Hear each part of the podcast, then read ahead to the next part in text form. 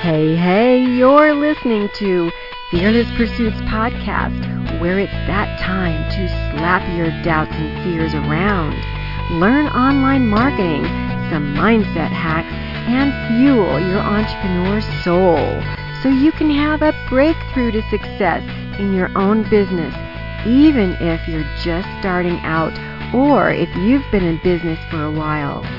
I'm Sharon Koenig, an online business coach and serial entrepreneur for over 25 years, and my goal is to share with you everything that I've learned along the way, including the good, the bad, and the ugly. Each week, we'll explore what it takes to reach your goals, your dreams, and create the financial freedom through online entrepreneurship. Plus, hear interviews from special guests who share their own tips, strategies, and advice on how to break through to success. As a special gift for my listeners, yep, that's you, grab your complimentary strategy session to help get your online business visible on the map so that you can make the kind of money you want in your business.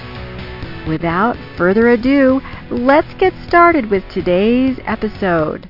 You are listening to Fearless Pursuits Podcast, Episode 12. Have you ever thought about being a digital nomad? Do you ever dream of having a more free and abundant lifestyle?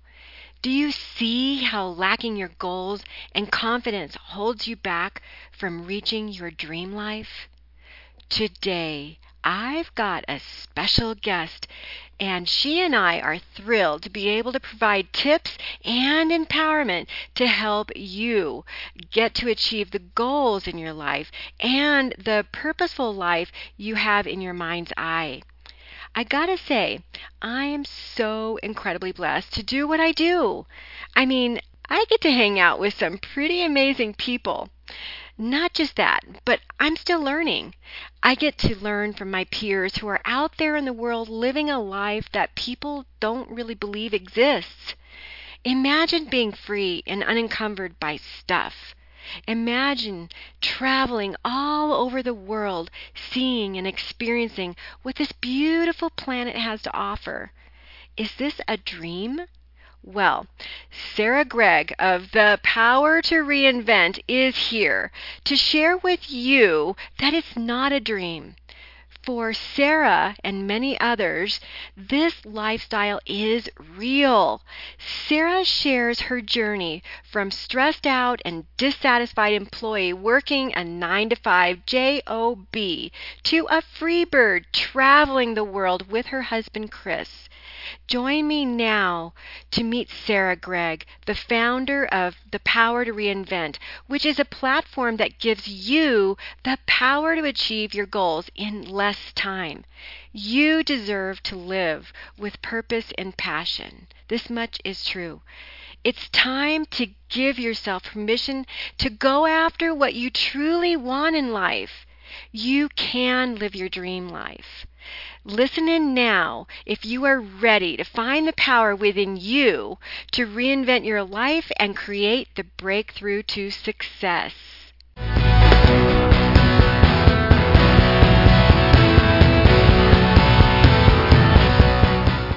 Thank you so much, Sarah, for joining us here in this episode. I am so excited to be talking to you today. No, it's so great to be here. Thank you so much for having me. I'm so excited for our chat and to discuss everything from moving to what it means to work online and share as much as I can with your audience. Oh, it's always so much fun to talk to people who are living the freedom lifestyle. I mean, you literally are out there working and traveling. So we're going to be talking more with Sarah about how she actually works and travels all over the world. But I want to ask you a few questions. You know, one of the questions that comes to my mind is, you know, what led you to wanting to go on this laptop lifestyle to begin with? I think it came from not necessarily a positive place. I was at a place in my life where I was at the top of my career, externally, everything looked like I had life figured out, but inside I couldn't shake this feeling of, is this it? Is this all there is to my life? You know, waking up in the morning, going to work, doing the 9 to 5, not really feeling fulfilled, being anxious during the week, and then kind of bored at the weekend and not really sure what to do with my time, or just overcommitting my schedule. So my life just felt quite unfulfilling, I think is really the word for it.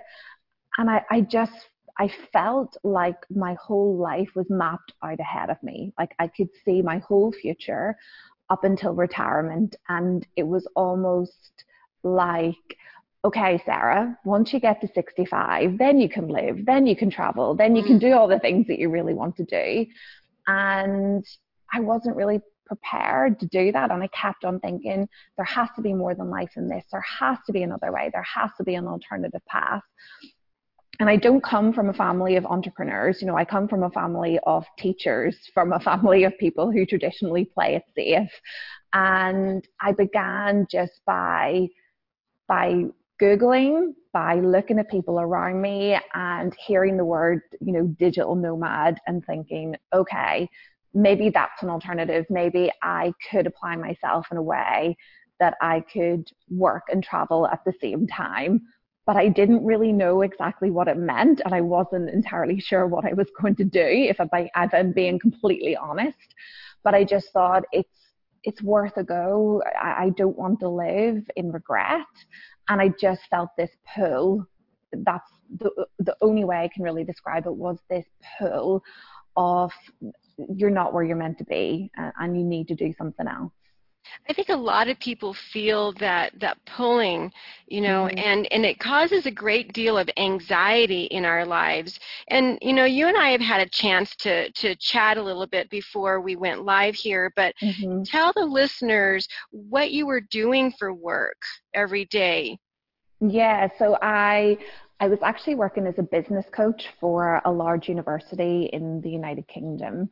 And it was a job, it was my dream job. It was everything that I had really focused on. So I've been a coach for 10 years, and I'd always coached individuals. And I really thought my dream was to coach companies and get into large corporates and deal with them.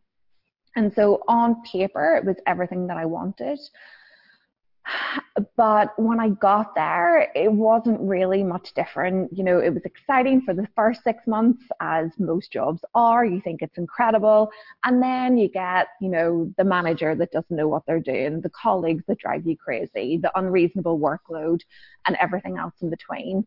And yeah, I just felt like this was an ongoing pattern for me, where I would be in a job or be at a point in my career or in my life and always be chasing the next thing.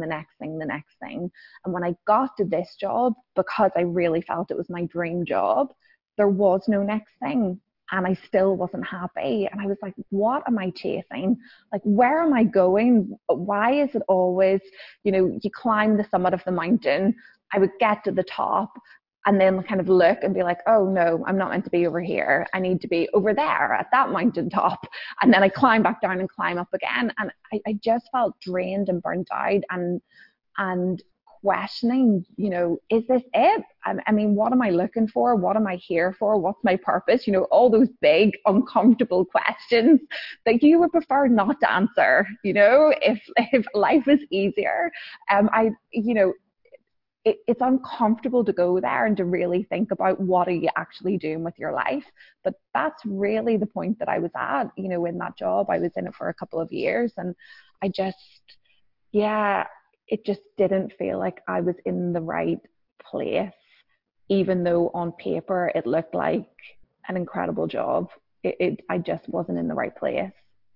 So here you have the most amazing life, and anyone that would be looking in your life would be like totally jealous, right? You look like you got it going on, and everything is really good. And I bet you put a pretty good front on too, a pretty good face. Oh, at amazing phase. I was an expert at, you know, the perception that I had life figured out. I did not want to be vulnerable in any way, shape or form. I would do whatever I could to protect myself, you know, from other people knowing what was going on inside of my inner world. You know, to the outer world, everything was perfect. And in my inner world, it was a chaotic mess, basically. You know, and that is so hard. And I think for any of the listeners, they probably have been through that. They probably could really, really relate with what you're saying. And I know with the people that I have worked with in my coaching business, a lot of people are not as aware as you were at that time. They didn't have that openness to actually look inward and face it, because I think that is the hardest part, when you realize something's wrong and you don't know what it is. You feel this pulling and this nagging. I mean, this is why, you know, coaches exist to begin with, because, you know, a coach can help pull this out of you and help you with your priorities and help you flourish and thrive. But it takes that awareness and do something with it. How did you actually start to move into looking for that purpose? It was small steps. You know, I wanted something to take the pain away. You know, I wanted someone just to knock on the door and to tell me, hey, Sarah, here's your purpose. This is what you're meant to do with your life. Off you go. And I knew I had to make a big change, but I knew there were small steps that I had to take to get there. And what I did, first of all, which really helped, was I prototyped on paper. So I got a pen and paper and I wrote down 3 different versions of a life plan. So in version number 1, what I wanted kind of family life to look like, you know, in an ideal world, what would I do with my life, you know? And I wrote things like, I'd love to write a book, I'd love to give a TED talk, I'd love to form a charity. And I really, really thought big. And then I did the opposite, where I wrote things like, I would stay in my house, I would maybe find a different job or go part-time. And that really helped me play through scenarios. And as I played through those scenarios, I could feel me reconnecting with my gut instinct, with my real, you know, with my true inner self about what I really wanted. And the one where I wrote kind of travel, book, and really dreamt big, I felt that excitement. I felt alive. I felt passionate. And it was from that place then, I just couldn't shift the thought of that. I just kept on thinking, I mean, imagine if I could work anywhere in the world. Imagine if I could run a business that helped other people. You know, imagine if I could write a book. Imagine if I could do all those things and build a life where work and living merge and they coexist together and one supports the other. And it was from there then, from that prototyping and from those kind of, you know, big dreams, you know, throw logic out of the window, you know, it doesn't matter, throw it out of the window, just put down what's in your heart on that bit of paper and then see how it makes you feel. And it was from that place then that I had the very odd conversation with my husband, because, you know, this was all going on in my head and he knew bits of it for sure. But we went on holiday, and it was on the holiday then I remember lying on a sun lounger overlooking the beach, and my husband was beside me and I was kind of reading my book, and I turned to him and I said, I don't ever want this holiday to end. You know, what if we tried to work and travel full time? You know, what would that look like? How could we do it? And then the conversations just ramped up from there. You know, we couldn't get it out of our heads. We talked about it over dinner. We talked about, you know, different ways, you know, could we start the businesses and then grow it, or what did that look like? And in the end, it was selling the house and selling all of our stuff and just going all in at the deep end.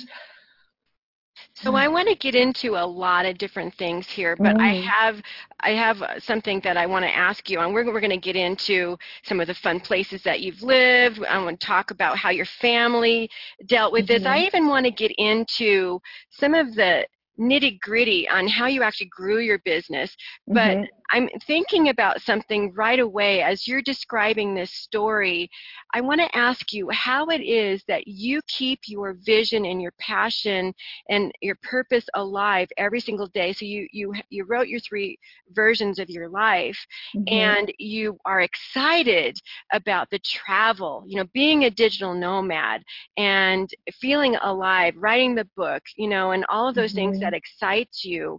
And here you are actually living it. But there was a time, you know, as you're selling your house mm-hmm. and as you're going through the day-to-day difficult conversations that you're having with your family, which we'll get into, you know, that, you know, maybe you're waning a little bit. Maybe you're dealing with some internal fear. Maybe you're yeah. dealing with feeling discouraged. You know, how did you keep your dream alive and feel that purpose as you're building this future? That's a really, really great question. And there was most definitely a lot of periods where of self-doubt, of the fear of the unknown and wanting to cling to certainty. I think at a very high level, anytime I had those thoughts, I would use this question. What if I do and what if I don't?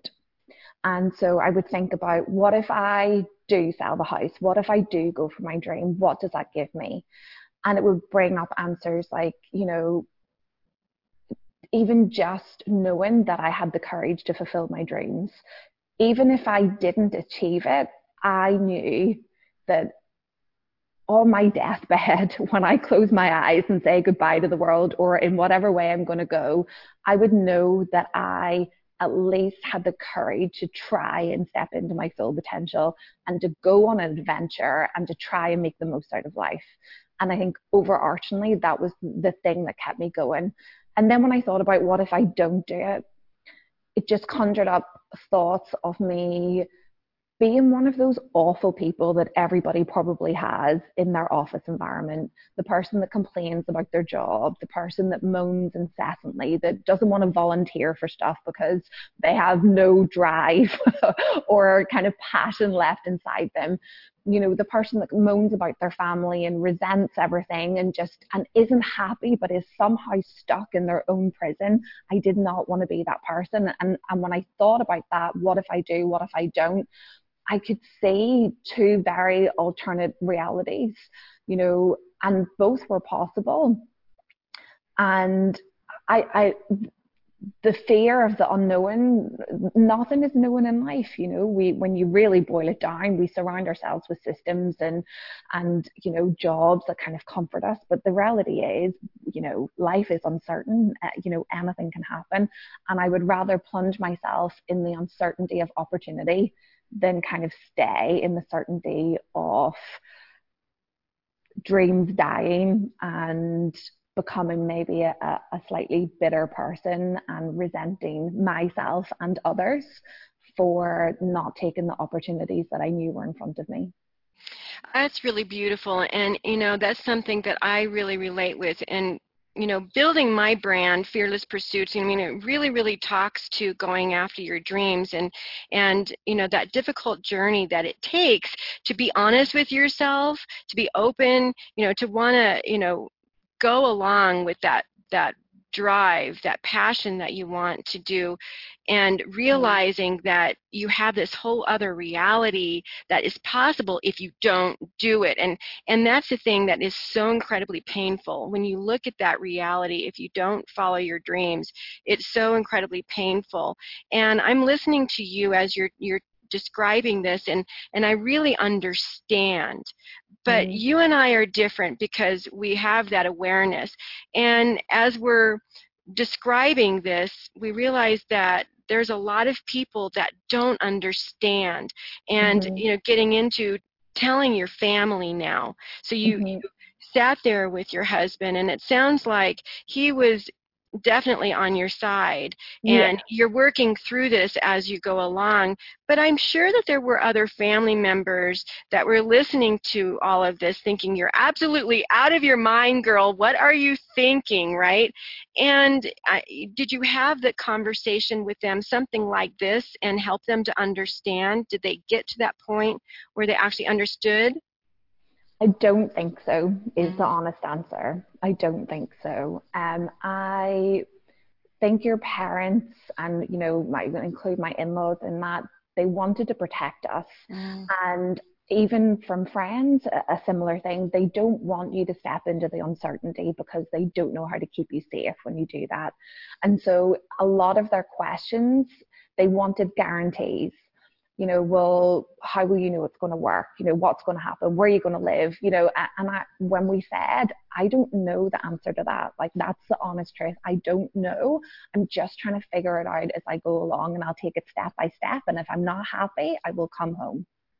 And I will hold my hands up and say, you know what, it sounded like a great idea, but it didn't work out, and I'm prepared to do that. That's a risk I'm prepared to take.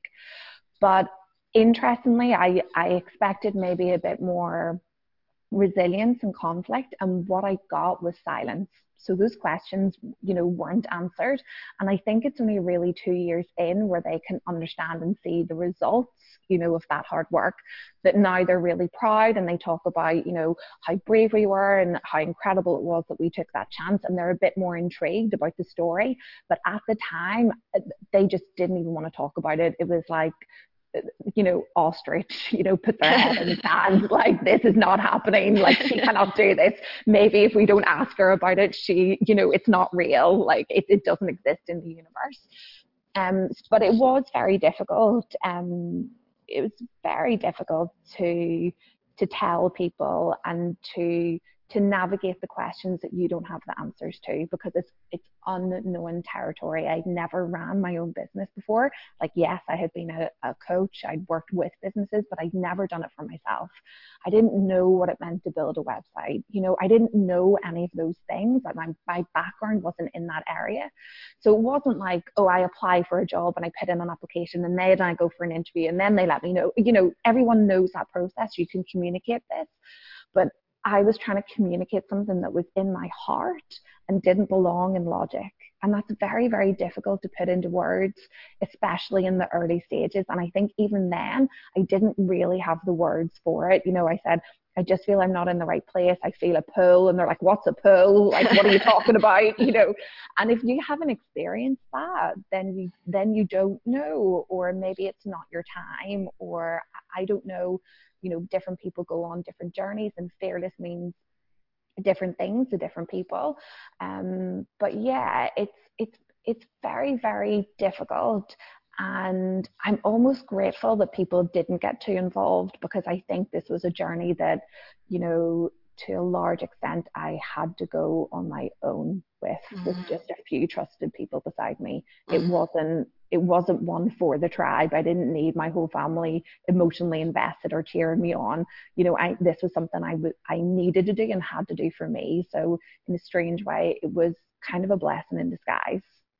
So entrepreneurship is not for everyone. That's for sure. And, you know, talking to my family, my friends, you know, as you're stating, they don't understand, and they probably never will. You know, these people are trying to protect their children, trying to protect us from making a mistake. And this is what we do as parents. You know, I've got 3 children, and that's what I want to do. And I think, you know, every time that they go out and they do something that seems kind of crazy. My middle daughter, she cut her hair. Now, mind you, this is something kind of simple, but this is just sort of a parent story. Yeah. She had hair that she grew from a young girl. It was all the way down to her bottom. I mean, Rapunzel, and it was just so beautiful, and she had a light little curl, and it was, you know, everywhere she went, everyone complimented her on her hair. And what did she do?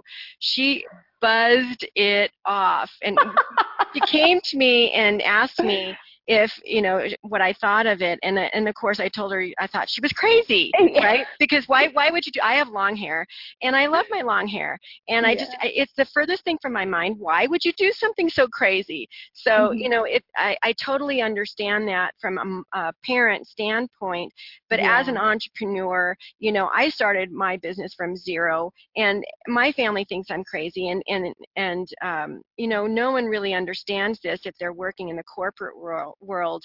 Yeah. So, you know, it's really difficult as an entrepreneur to begin with, but then you're doing something extraordinary as a digital nomad. You're literally making money and traveling all around the world. And this is ultimately what a lot of entrepreneurs are seeking. They're seeking freedom, right? Mm-hmm. And freedom means different things to different people, right? Mm-hmm. For me, it means I can homeschool, I can travel. I just got back from Jamaica, you know, and I can go and visit family anytime I want, you know, these kinds of things. I mean, this is ultimately what freedom is. And I realize that you're not getting the support, and as you said so eloquently, you know, this wasn't a journey for your family to go on mm-hmm. with you. But at the same time, and I believe this and I teach this with my clients, you must absolutely have a support system. When you are an entrepreneur, as I stated, it is something that is unique. It is something that is challenging. You know, a lot of people glorify being an entrepreneur. It is so mm-hmm. wonderful, and you have all of this freedom. But there's a lot of challenges, as you stated too. There's things that you don't know how to do, right? Mm-hmm. The technical aspects. And then there's the mindset that plays in there, because you're talking to yourself as you're going along, and something's not working sometimes, and you know, there's ebbs and there's flows. Yeah. But you must absolutely have a support system. So mm-hmm. you didn't have the support of your family. What did you do to get support along the way? Yeah, so I think, I mean, that's a beautiful summary. And you're absolutely right. As an entrepreneur, it is vital that you have support. And I think the best way to get that support is to network with other entrepreneurs, people who get it, who, you know, you'll kind of like have a 5-minute conversation with, and you're like, yes, all that, I can totally relate. And I found that actually at the start of my journey. So when we left, we went to a small island in Malaysia that we'd been to years ago, and we backpacked, and we really loved it because there's no Wi-Fi, there's no roads, it's just beach and jungle, that's it, and it's heaven, it's so lovely. So we went there, and when we arrived, just, I don't know, I love this quote from The Alchemist, where it says, you know, when you're on the right path, the whole universe conspires to help you, you know, and like cue the little helpers and the little guides along your path. And it just so happened in the place that we were staying, there was 2 digital nomads. Mm. And we were there with them for 2.5 weeks, and they shared their stories. They told us, you know, what to look out for, what even Facebook groups to join, where to live, where the community hung out, what to expect from it, what the challenges were. And that led us to Chiang Mai, which is a place in the north of mm-hmm. Thailand, which is a huge digital nomad hub. Mm-hmm. And with that community there, many people who I'm still very, very good friends with, there was so much love and so much support. So many people who had left home, who, you know, were the silent disappointment to their parents, you know, just like us, who were married, who had kids, who were single, like just all walks of life, just people who craved this dream for more to life, who wanted to work and travel and experience that freedom on their terms. And we lived there then in the end for 6 months. And it was incredible. It was the best decision that I ever made for 2 reasons. One is, I'm sure people are listening thinking, well, this girl, she must have had a lot of money, or her parents must be really rich. I have neither of those things. I definitely don't come from a rich family. And, you know, yes, I had some savings. I had some savings from the house that I was prepared to kind of finance myself, and bootstrap the business. But living in Chiang Mai really helped with that, because the cost of living there is so low and for a really good standard. So, you know, for that reason and for the community, it all made kind of complete sense from a financial and the business side and from the support side. All right. So a lot of things came up for me when I was listening to you here. One of the things that I'm thinking about is, you know, we were talking about freedom before, and how freedom, you know, is ultimately what everyone wants, you know, and to the extent it's different. You know, for you wanted to be a digital nomad, and, you know, you found the support through other digital nomads, but there's a lot of listeners here that are, they're going, yeah, that would be really great, but I'm not sure that's my version of my life. You know, yeah. I want a different kind of freedom. I want to be an entrepreneur. You know, probably a lot of the listeners they have some kind of a service-based business and they're trying to get mm-hmm. clients and that sort of thing. But they want to be able to maybe work from, you know, their mom's house going on vacation. Yeah. Maybe they wanted to visit their folks on vacation. Maybe they wanted to go to Jamaica like I did and work a little mm-hmm. bit. Maybe they just want to go to a coffee shop and get out of the house. You know, there's all sorts of different yeah. ideas. Maybe they want to work around their child's schedule. Maybe they're a homeschooling mom. Who knows? Yeah. But these people want to get clients. Let's talk nuts and bolts here for a little bit. You know, we were talking mm-hmm. a lot about purpose and finding all of that. So we're going to keep that alive as an entrepreneur, and we're going to get yeah. support. But let's talk about how you were actually able to get clients to support your vision. From the very beginning, you're selling stuff, right? You've got some money from that, sure, yeah. And which helped fund the initial, you know, part of your journey. But as you're going along, you're building this business, and you say to yourself, well, I need clients, right? I'm going to be yeah. running out of money. So how did you go about getting clients? Because it doesn't matter if you're a digital nomad or not. We're mm-hmm. service-based entrepreneurs, and we need clients. We've got to close the sales. We've got to deal yeah. with all of that. So first things first, how did you get clients online? Okay, so this was my strategy, which is relatively straightforward. So I put myself in the position of the customer. You know, what would I look for if I was hiring a coach? So first of all, there was the credibility aspect, and I had 10 years experience. You know, I'm fully qualified coach. I'm registered with the British Psychological Society. You know, so I had all that. But what I didn't have was the credibility. So this was my first business. Sure, I had clients that I'd worked for in the past, but I really wanted clients who worked with me under my company, The Power to Reinvent. So what I did first of all was I put out a post on Facebook, just on a Facebook group for digital nomad females, and said, you know, I'm willing to offer a 45-minute coaching session for free if you will provide me with a review that you'd be happy to go on my Facebook page or on my website. That did two really great things for me. One, it showed me the level of demand. So within, 15 minutes, I pretty much had to take the post down because there was like 70 different comments, and I was only prepared to, you know, allocate time for around 10. Two, it showed me my ideal client. So it was really interesting to see what those individuals wanted, what their pain points were. Market research, absolutely. What their pain points were and how I could best communicate to them. And three, it showed me, it enabled me to gain confidence in my own ability as an entrepreneur.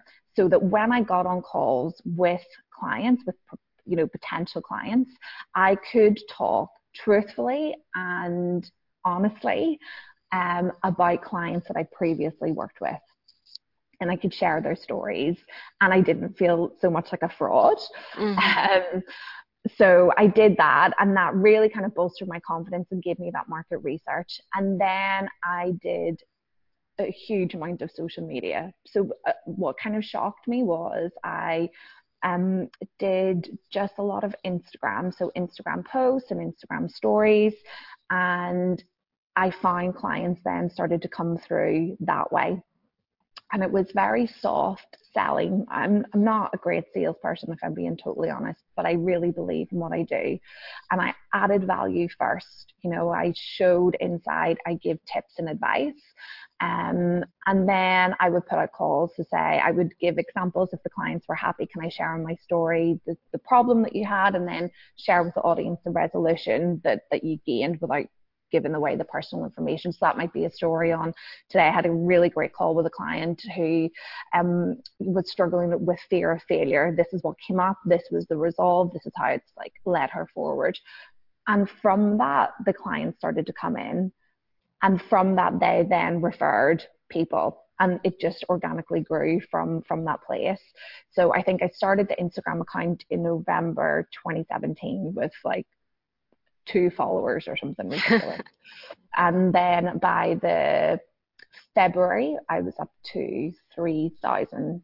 And now I think I'm at nearly 10.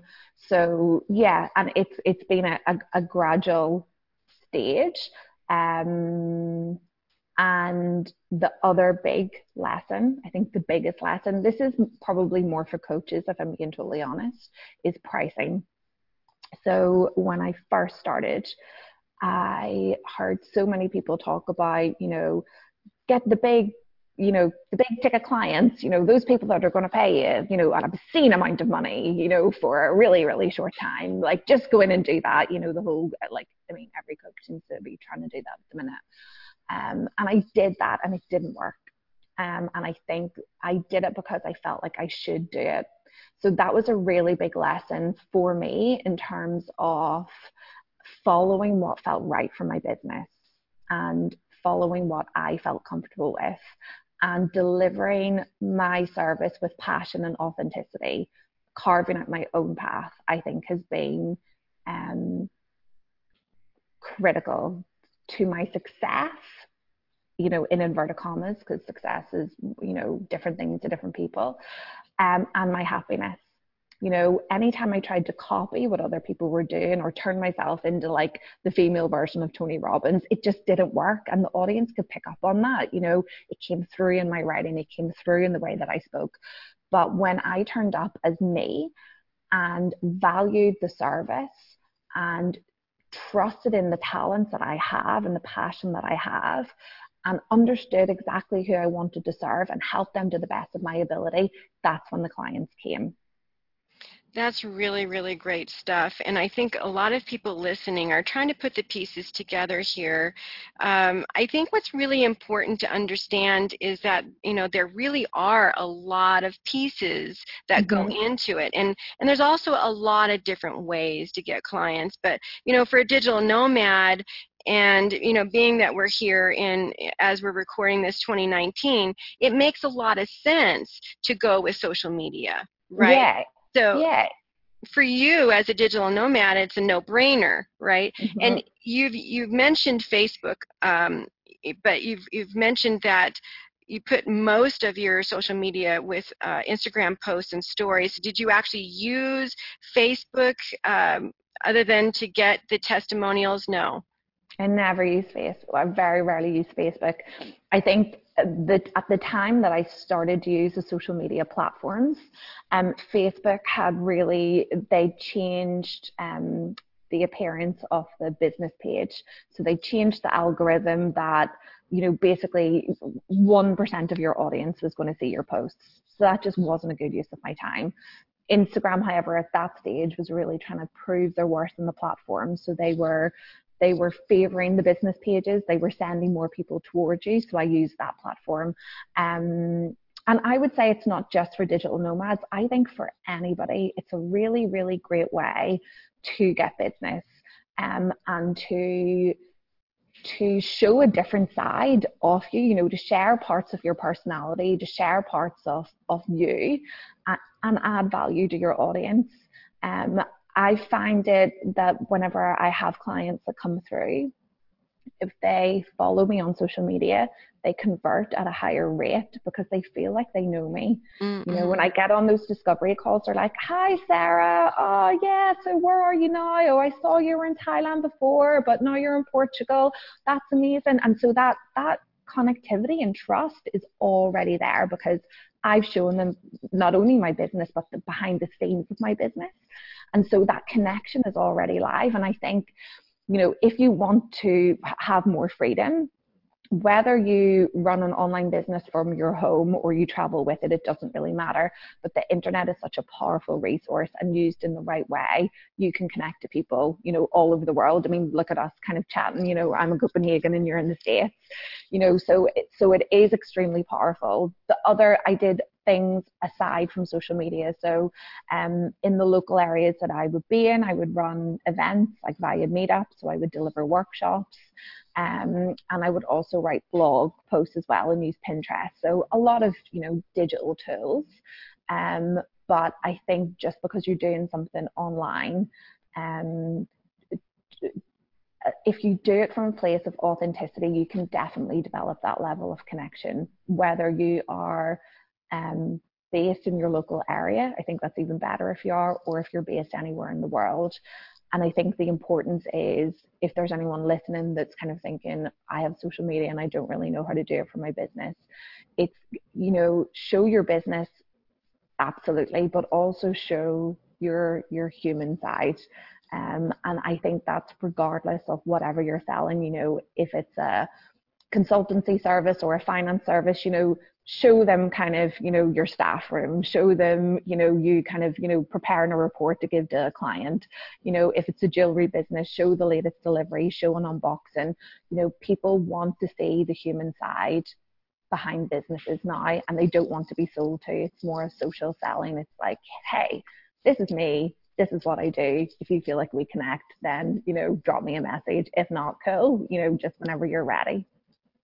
I love this so much. And what I think is most important here is what a relief it is for people to hear this. As they're listening, they're like, whoo, you mean I get to be me? And yeah. I think it is so misunderstood.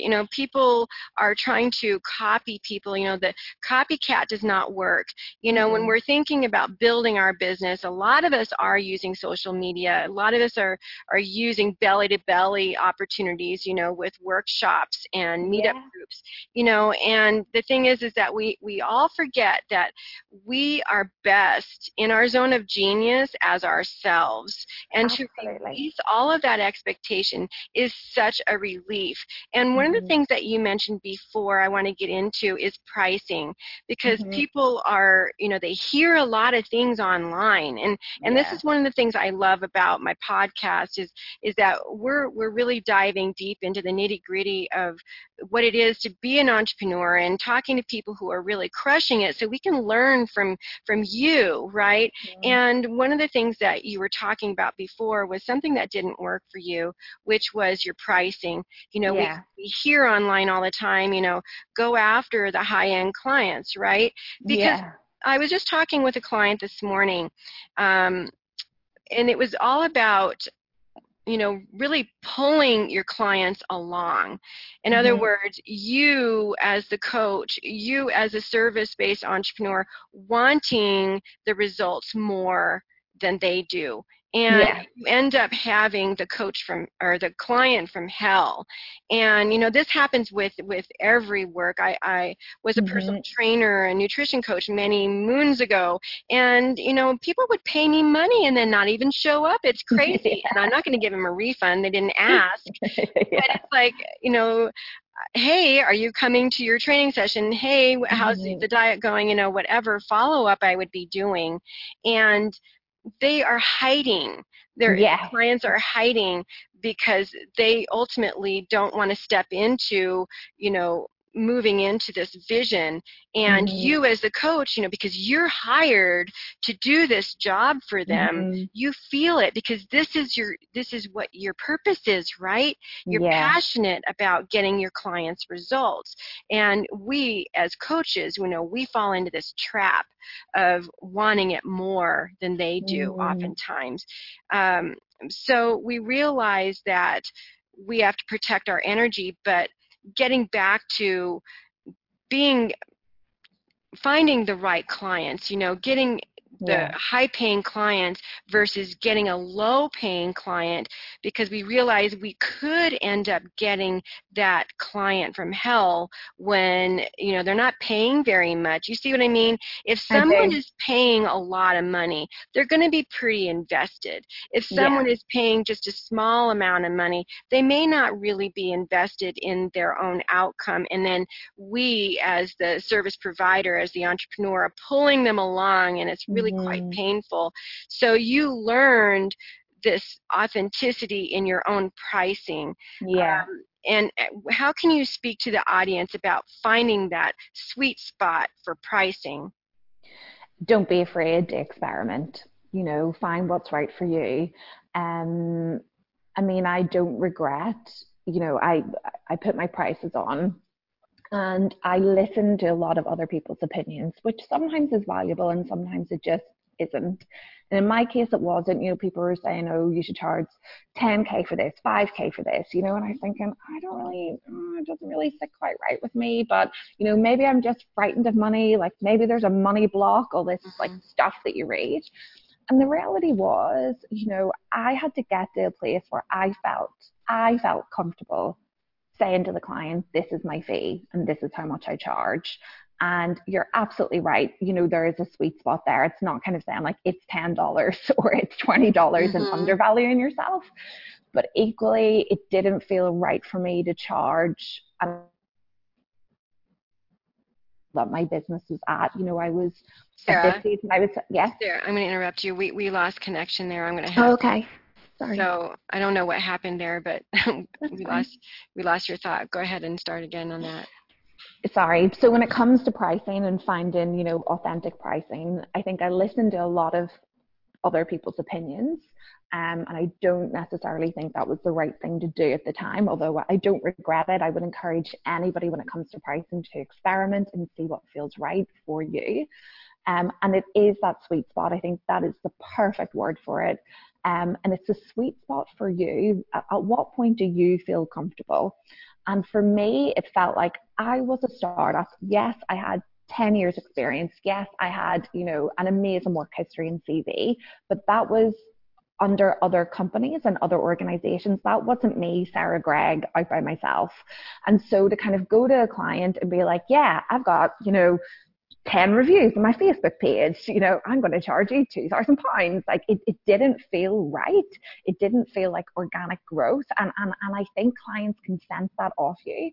And so I just relaxed into it. And it was like, you know what, like, what do I want this to be? Do I want to work my ass off for a 6-figure business? Or do I want to earn what I feel super happy and comfortable with that gives me the lifestyle and freedom that I want at a price point that I currently feel comfortable with? Because I'm in this for the long run. This is my business that I see me growing with continually. I don't need to race to be at those, you know, 2K, 5K, 10K months.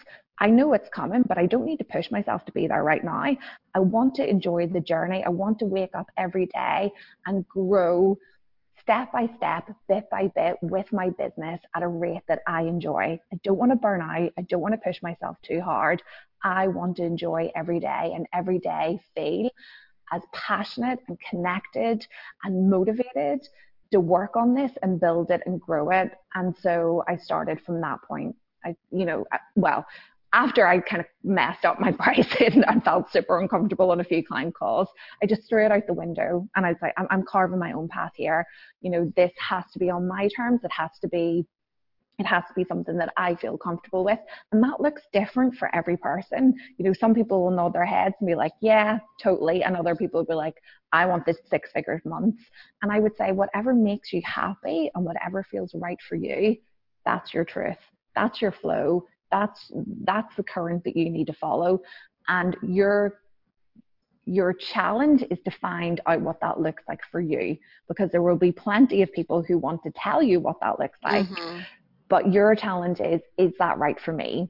And one question that I find super helpful that guides me through a lot of the business and its growth is, what will I do with that when I get there? So in other words, what am I pushing myself to get there for? You know, when I arrive at that destination of, you know, I've had my first kind of like 6-figure month, what does that mean for me in terms of my life? Is that me just so I can say that I've done it and feed my ego?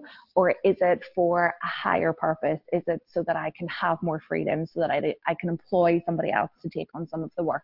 What am I doing it for? What's my motivation and what's my intention? What am I doing it for? Yeah. I love that. For anyone listening, you know, I wanted to have you repeat that, because I think that, you know, along the journey, we actually do get lost. You know, and because here's the thing, because we're living in the digital age, and I can't stress this enough, we are getting bombarded with messages from people who have their own ideas of what it means to be an entrepreneur or how to be an entrepreneur. You know, this is how I did it, so this is how you should do it.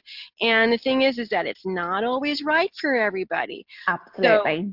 So really honing in on moving forward with, and protecting our energy so that we can prevent this burnout, the question, what am I doing this for, is so important, right? Yeah. So are we talking about our deepest why here? Because isn't that a cliche and everyone is tired of hearing about it? Or should we go ahead and dive into it?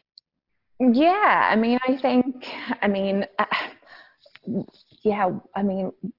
think at the root of everything should be intention. You know, whatever you go about your day, whatever you do in your business, whatever you do in your personal life, whatever your plans are, it should be with intention, you know, and true, authentic intention. I think authenticity is probably the key. You know, there's so many people out there. One thing I did actually, I think about 6 months in, was I unfollowed all those kind of the unhelpful business coaches that were just making me feel bad that like I wasn't investing my money in them, and that they were somehow in like 1 month going to like, you know, give me a £10,000 month. I just unfollowed them because it was noise and distraction in my brain.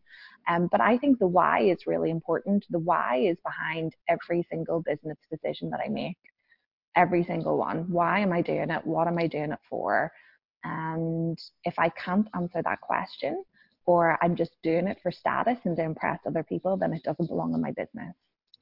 This is so powerful, and I really love this so much. And I think it's a really good place to end it here. I want to be able to ask you a really fun question here. Like, you know, I'm sure there's going to be some of the listeners that want to be a digital nomad, and you've inspired them and you've encouraged them. And yet there's other entrepreneurs listening, maybe people who are not an entrepreneur, they want to be an entrepreneur, but it's still the idea of freedom and knowing Sarah did this, you know, Sharon's doing this, so I can do it too. So now tell them about the fun places you've actually lived.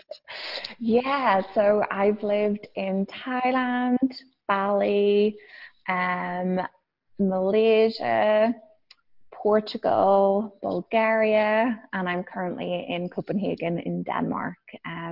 I'm here until September, and then I think the plan is to go to South America for a few months.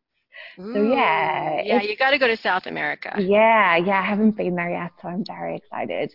But yeah, I mean, it's incredible, and it definitely fits my lifestyle, and it's not for everybody, but I think the real theme, the unintended theme of this podcast, I think is, you know, find your own way in life, like find your own flow, find your own current, find your own authentic path, and that's where your happiness and bliss lies for sure.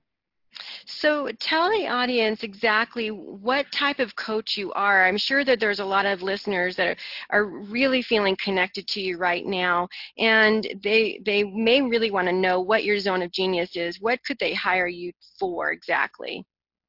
So I'm very much a mindset expert that works around change or problem areas in your life or finding clarity.